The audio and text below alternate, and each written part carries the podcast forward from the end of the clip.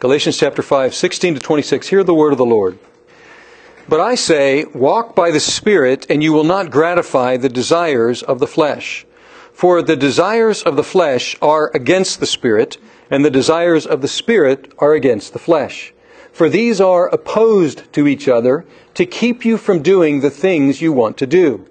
But if you are led by the Spirit, you are not under the law. Now, the works of the flesh are evident sexual immorality, impurity, sensuality, idolatry, sorcery, enmity, strife, jealousy, fits of anger, rivalries, dissensions, divisions, envy, drunkenness, orgies, and things like these. I warn you, as I warned you before, that those who do such things will not inherit the kingdom of God. But the fruit of the Spirit is love, joy, peace, patience, kindness, goodness, faithfulness, gentleness, self control. Against such things there is no law. And those who belong to Christ Jesus have crucified the flesh with its passions and desires. If we live by the Spirit, let us also keep in step with the Spirit. Let us not become conceited, provoking one another, envying one another. Let's pray. Now may the words of my mouth and the meditations of our hearts be acceptable in your sight, O God, our strength and our Redeemer. Amen. As around here, where we lived in Mexico, it was a good climate for citrus trees. And so, after some time in our home, after I'd gotten my palm trees going. I had to have palm trees. Being from Florida, I wanted palm trees even though they're not native to the area. They do grow there. So my palm trees were underway. And I planted some citrus trees. I went out and got a couple of identical lemon saplings. And I planted them in different parts of the yard, not a very big yard, and so the sun didn't always hit. And so I was looking for the right place. And I ended up moving these couple saplings around a couple times to find the right place for them to grow. And finally I did and they began to grow. And let me tell you about these two saplings as they grew. One of them grew, but the uh, leafcutter ants really liked it. And they would come overnight and they would strip it bare. And then we'd have to try to resuscitate it again. But eventually it got going. It never was a pretty tree. It was always kind of scraggly. But it began to produce lemons. And it didn't just have one harvest of lemons, it had two long harvests of lemons each year. And so we had this abundant harvest of lemons, and it was wonderful. Now, the other began to take off, and its leaves were huge, its branches were shooting out. I was always having to trim it because it grew so fast. And it, it was, it was a, uh, a bush, it was so thick. And it grew up and it grew out, but it never produced a single flower and it never, therefore, produced a single lemon. And I kept watering it, and I kept trimming it, and I kept watching it grow. It was a beautiful plant to look at. The only thing that it produced were these deadly thorns. And so one had to be very careful when trimming this, this tree. Really, the only thing I ever harvested off this tree were thorns. And I keep cutting the thorns so that they wouldn't keep poking me. Now, um, the I don't know enough about trees to know the difference here. Why one produced and the other never ever produced. But I do know this. I do know that fruit has to come from the inside. There was something different about the inside of these trees that caused one to produce fruit and the other to produce thorns. And that's the same uh, thing with people as well. And that's the whole image that Paul is using here, using an image that Jesus himself used. The world tends to look on that which is outwardly beautiful. And so if you would look at these two trees from a distance, you would probably say, I'll take that one. It's beautiful. It is lush. It is full. But it was thorny after all. But what God values is what He Himself produces in His people. And it has to come from the inside. this fruit. It can't be stuck on artificially from the outside. If I had gone to that, that beautiful bush and simply hung lemons on it with strings, that would not have done the trick, would it? The fruit has to come from the outside, and likewise with us. Well, who has access to the inside of believers? And the answer is the Holy Spirit does. This is what the scripture teaches that Jesus is God with us, and Jesus said, I'm going away, but I am going to give you one in my place who will be with you forever, who will dwell in you. And so, how do we know that the Holy Spirit dwells in believers? How can we tell? And the answer is by the fruit that he produces in our lives. And that's what we're talking about today, as I said. All about the Holy Spirit, all about the fruit of the Spirit. But let's back up and see how we got to this point. Galatians. What's it all about? It's all about the gospel, which is the good news. And we saw from the very first verses that this, this is the gospel. God became a man. He obeyed the law, gave his life to rescue his people, and then God raised him from the dead.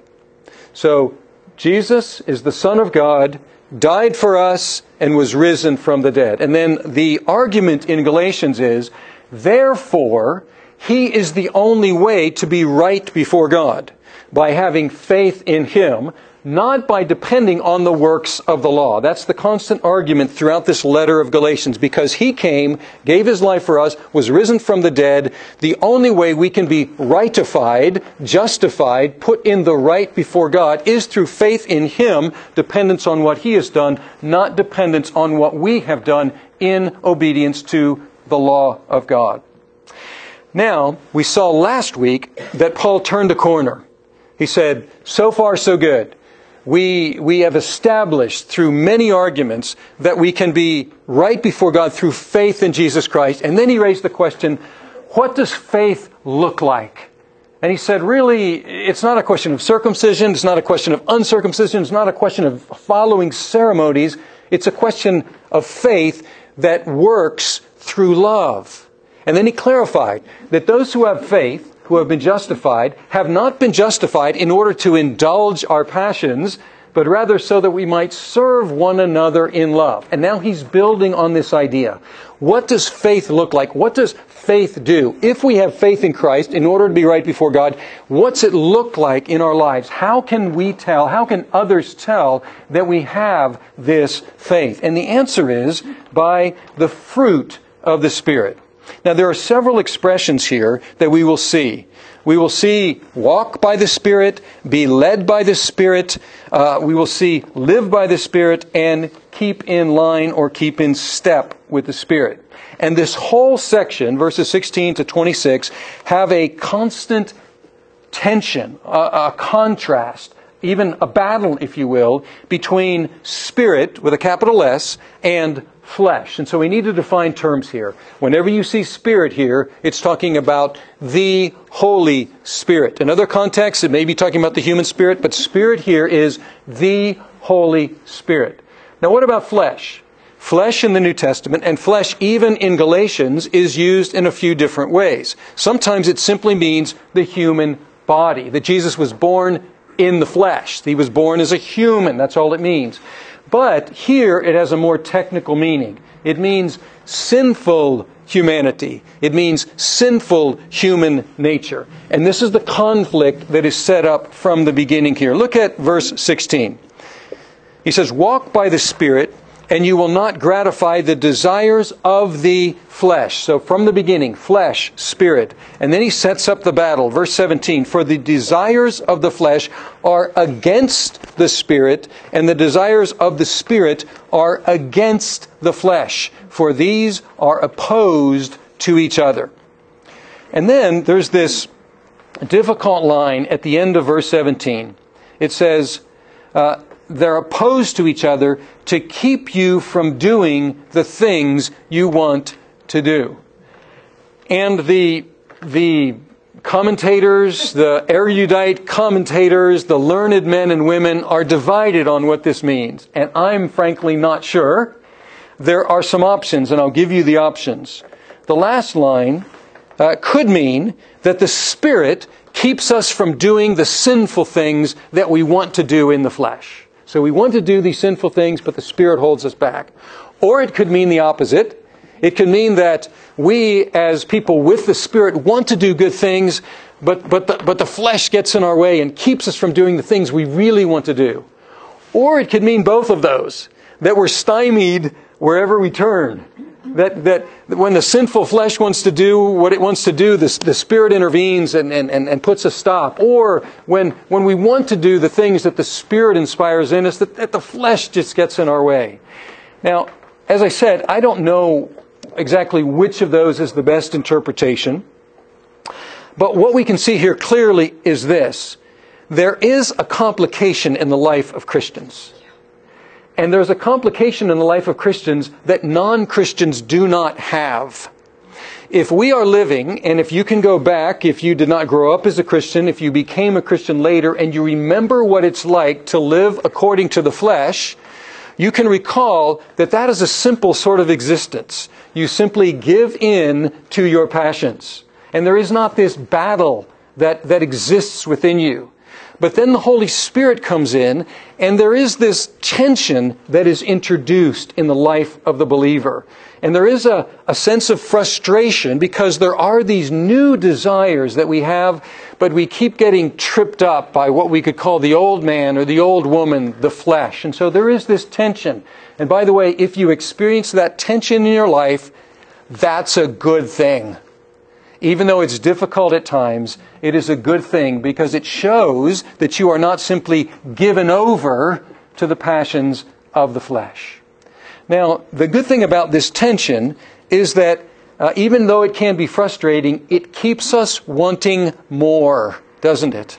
As we taste what it's like to live by the Spirit, as we taste what it's like to exhibit His fruit, as we taste what it's like to walk with God according to the power of the Spirit, we want more and more.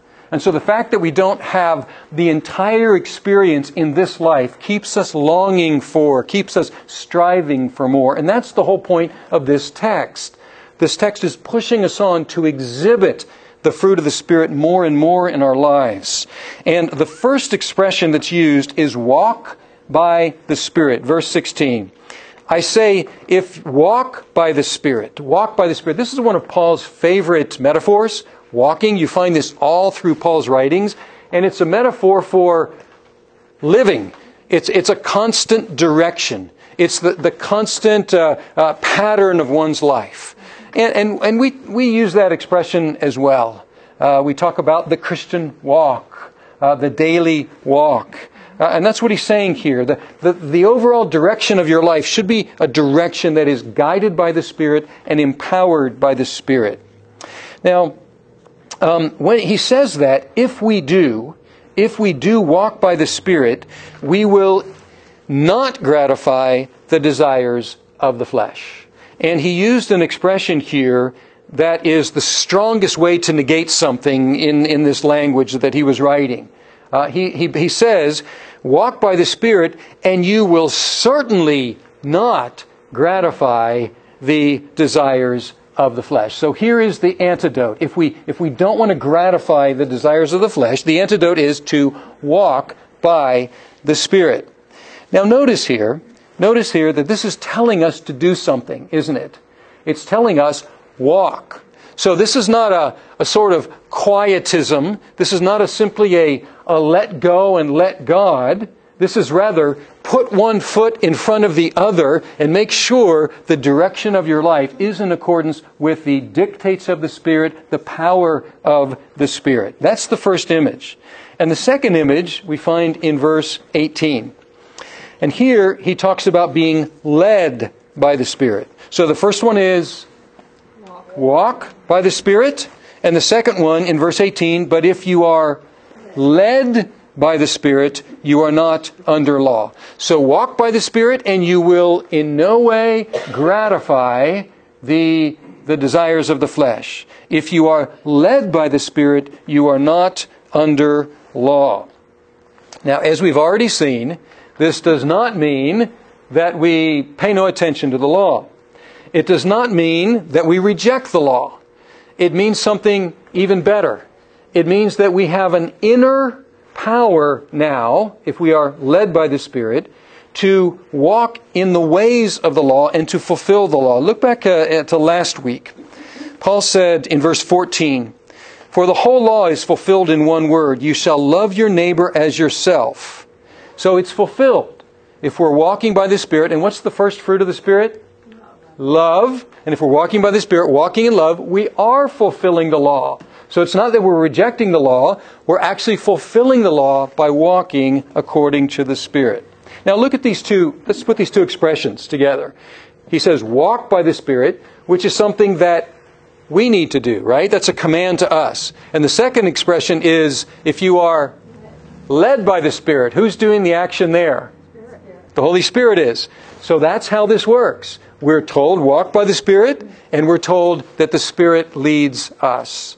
So this is a, a work of the Spirit in us that enables us to walk according to the Spirit. Now, what follows, in order to make this very, very practical, what follows are two contrasting lists. And we have, on the one hand, the works of the flesh, and on the other hand, we have the fruit of the Spirit. So we're in verse 19 all the way up to verse 23. Verse 19 works of the flesh, and then verse 22, fruit of the Spirit. Now, before we look at these lists, think about those two words. We have the works of the flesh. What's a work? Something we do. Something we do. It's action. It's something we do. Uh, and then the fruit of the Spirit. What's fruit? We already saw that fruit has to come from inside. It has to blossom and bloom and, and develop inside out. So works we should take responsibility for because they're ours. Fruit, if we have fruit in our lives, who gets the credit? Well, the one who produced it in us. So there's this contrast here. Works are what we do, fruit is what God produces. And so we have this, these works of the flesh. And he says these are evident. And I think they're still evident 2,000 years later, aren't they? Is there anything in this list that we haven't heard of? Anything in this list where we say, what is that? Never heard of that before, never seen that manifested before. No, these are still evident. And he says that sexual immorality, impurity, sensuality, idolatry, sorcery, enmity, strife, jealousy, fits of anger, rivalries, dissensions, divisions, envy, drunkenness, orgies, and then things like these. So I think there are 14 there, and then he just adds on to the end, and anything that's like these things. Now, now uh, one commentator, Bishop Lightfoot, helpfully categorized these into four, uh, four categories. And I think this is a helpful way to look at these. And this helps, gives us, gives us sort of uh, uh summary categories to think about the works of the flesh and how they might manifest themselves. The first group are the sensual sins, the sins of the, of the body, uh, mostly having to do with sexuality. The first three sensual sins, sexual immorality, impurity, sensuality. And there are all sorts of things that could fit under those categories, perhaps made more, more common even by, by the proliferation of internet pornography. And then we have the second category unlawful dealings in spiritual things idolatry, sorcery, occult type things, things that are spiritual in nature that are unlawful. And then we have the largest list. The largest list would come under the category of what Lightfoot calls violations of brotherly love. Violations of brotherly love. Enmity, strife, jealousy, fits of anger, rivalries, dissensions, divisions, envy. All of these things are violations of love. All of these things are, are interpersonal. All of these things are against other humans. And then the, the last one he calls excesses. Excesses. And these are things like drunkenness and orgies, dissipation, giving ourselves over. And then he adds, like these things. After this, this list, he gives a solemn warning, and it, apparently he had already warned them when he was with them, and he warns them again. He says, I warn you, as I warned you before, that those who do such things will not inherit the kingdom of God. Uh, we could we could translate this not to change the meaning, but to bring out the meaning. Those who practice these things, because here it's a, a present tense, and it looks like it's emphasizing the walk. It's emphasizing the way of life. Not so much if if on an occasion you, you stumble into one of these things, that's not the idea here. The idea here is if you, if you practice these things in your life, if this is how you live your life, he says you will not inherit the kingdom of God. Now why does he say that? He does not say that because if you practice these things, you have somehow lost your salvation. Rather, he's saying something more radical here. He's saying if you practice these things, you don't have salvation in the first place, and it's obvious that you don't because you practice these things. It's obvious that you don't have faith because you don't have the fruit of faith in your life. Uh, if you look at verse 24, that, that, uh, that seals it. He says, And those who belong to Christ Jesus have crucified the flesh with its passions and desires. What's he saying? He's invoking that same image that he used back in, in chapter 2, verse 20. I have been crucified with Christ. And he'll use that once again in chapter 6 about, about being crucified to the world and the world to him. So he uses this three times here, and he says, Those who are Christians have made a definitive break, a definitive break caused by death with those passions of the flesh. Not so that they never rear their ugly heads again. He's not saying that but so that they no longer dominate our lives, so that they no longer characterize the way we live our lives. They're no longer part of who we are, even though they may still continue to battle with us in this, this contest of flesh and spirit. Now, in stark contrast to the works of the flesh is the fruit of the Spirit. And, and I had a, a Bible, I don't remember where along the way it wore out or I changed versions or what it was, but I, I recall that when I was a Christian, a young, a young Christian, I had a Bible that had a very happy page break. Uh, it, it, broke uh, between verse 21 and 22.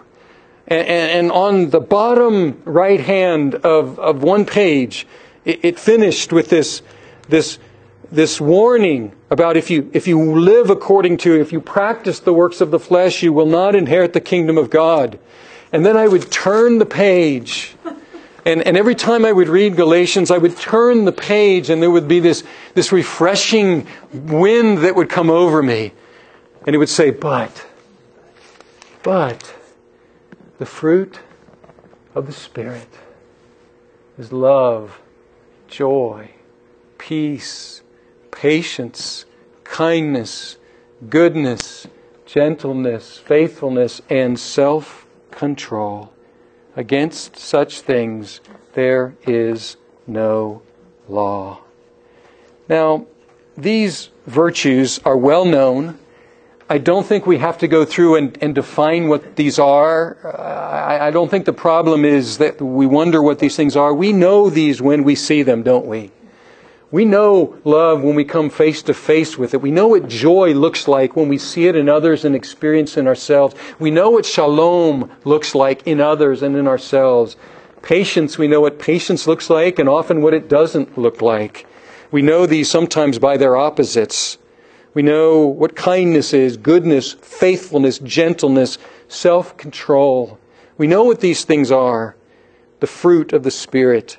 But he says here that these are God's fruit, the Spirit's fruit, and you can line some of these up with the works of the flesh. And they're exactly the opposite, aren't they? What's the opposite of enmity? Well, it's love. What's the opposite of, of dissipation? Well, it's, it's self control. And you can line many of these up directly. They are, they're exactly the opposites. And Paul says, there's no law against these sort of things.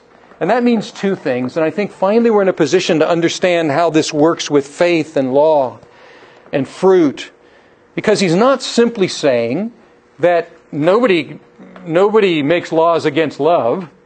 Nobody makes laws against joy. Nobody makes laws against peace. Against such things there is no law. That's certainly true. But even more than that, when these things are operative, there is no need for somebody to bring in the law. Let's think about this.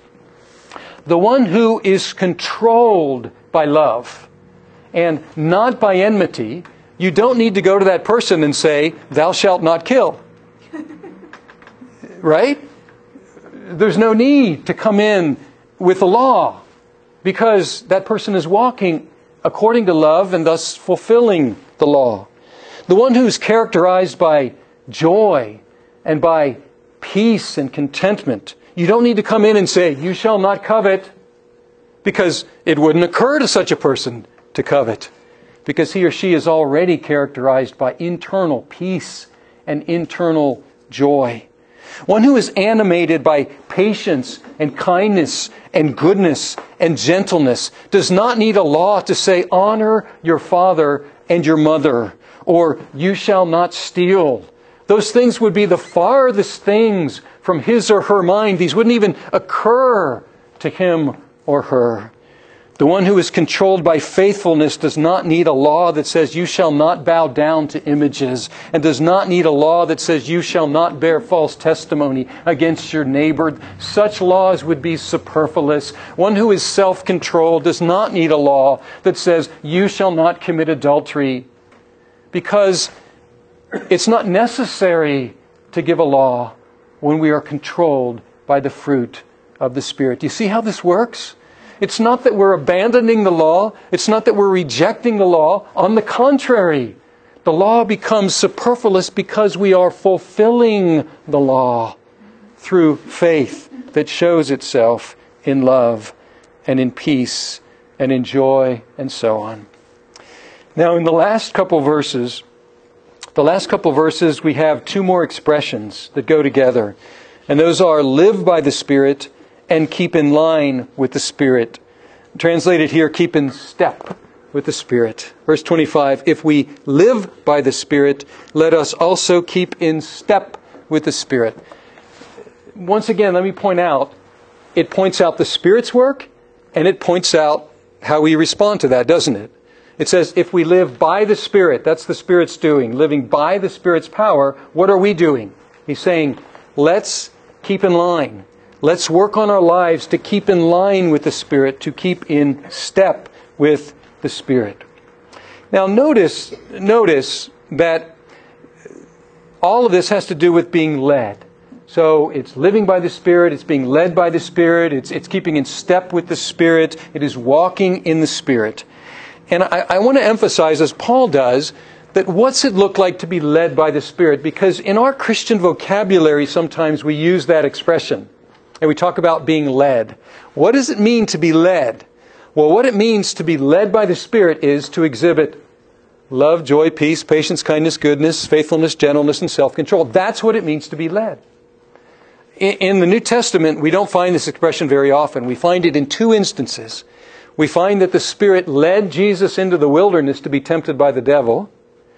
And we also, in Romans 8 and here in Galatians, the only two instances where it talks about being led by the Spirit, it talks about being led by the Spirit to put to death the misdeeds of the flesh and to keep in step with the fruit of the Spirit and to exhibit it in our life. That's what it looks like to be led by the Spirit. And that's how you can tell if you or another person are being led by the Spirit. Often we use that expression in Christianity at least modern Christianity, to, to back up a decision we have made. We said, well, I was led by the Spirit to do this or that. And that may be the case. That may be the case. But the good thing is, we have objective checks so that we can know whether being led by the Spirit or not. Because I have had people tell me with a straight face that they were led by the Spirit to do something that the Bible forbids. And I've had to say, you may have been led to do that, but it was not by the Holy Spirit. You may have been led, but it was not God who led you to do that. So we need to be very careful. And how can we check whether this, this impulse that we have, this feeling, this sense of being led how can we, we sense if this is by the Holy Spirit or not? Well, we can ask, is it in accordance with the teaching of Scripture? Is it accordance with the teaching of Scripture? Because the Spirit will never lead us to do something against what He has already inspired the holy writers of Scripture to say. He will never contradict Himself. And the other is this Does this leading produce in you? Does it evidence in you? Does it give you an opportunity to show forth love and joy and peace and patience and kindness and goodness and faithfulness and gentleness and self control? If you can click those two boxes, go for it.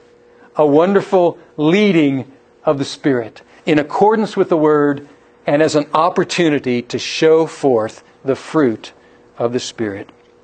We also have a negative test, and that's the last verse. The Spirit will not lead us to become conceited. The Spirit will not lead us to provoke one another. The Spirit will not lead us to envy one another. So if, if we think that we're being led by the Spirit, but it is in order to produce works of the flesh, guess what? That's not the leading of the Spirit. So we have one negative check and we have two positive ones so that we might know if we are led by the Spirit. Now, this instruction of Paul, as I said at the very beginning, is not new to Paul. It is very much in keeping with Jesus' teaching. Because he said very, very clearly, You shall know them by their fruit. You shall know them by their fruit. And Jesus had an encounter one time with a tree. It was a fruit tree. And he saw it from a distance. And that fruit tree looked like my bushy, leafy, greeny, thorny tree. It looked good from a distance. And then Jesus got up close to it, and guess what? It didn't have any fruit. And he said, that it would never have fruit. And it withered up and died. And that was a judgment on the people of God in his day. Because many of them looked good on the outside, but on the inside, he had to take some of them to tasks and use very strong language and said, You're like whitewashed tombs. You shine on the outside and you're very pretty, but you don't have the inside that produces real fruit. Now, we can use this to see what people are like. You will know them by their fruit. But the first person we need to apply this test to is to ourselves. And we may need some help with that. Because we sometimes don't know ourselves as other people know us. We don't see ourselves as other people see us. So maybe we need to invoke some help. Maybe we need to invite some people to help us out. Maybe husband or wife. Maybe parents or children. Maybe coworkers or friends. And say, this is what I really want to be produced in my life because I'm a believer in Jesus Christ. And I, I really want to come out of me love, joy, peace, patience, kindness, goodness, faithfulness, gentleness, and self control. What do you see in me? What kind of fruit do you see in my life? You see, they will be our best judges of whether we're going around sticking people with our thorns or nourishing people with the fruit that the Spirit produces in our lives. Let's pray. Our God, we thank you for how practical this book has all of a sudden become. And it comes down to the daily actions and reactions of our lives. And I have to admit that my actions are often better than my reactions. I can act well when I'm in control, but then things get out of control around me and my reactions aren't up to the level of my actions. And so, Lord, I need your Spirit to work in me. And we all need your Spirit to work in us. I pray for myself. I pray for our church that whatever we might be known for, now or in the coming years, that we would be known as people who exhibit the fruit of the Spirit. That we would be able to exercise the fruit of the Spirit in our marriages, in our families, our friendships, even with those who oppose us and make our lives difficult. Or maybe especially with those who oppose us and make our lives difficult. I pray, O oh God, that we would be evidently people of love, joy, peace, patience, kindness, goodness, faithfulness, gentleness, and self control. We pray this in Christ's name. Amen.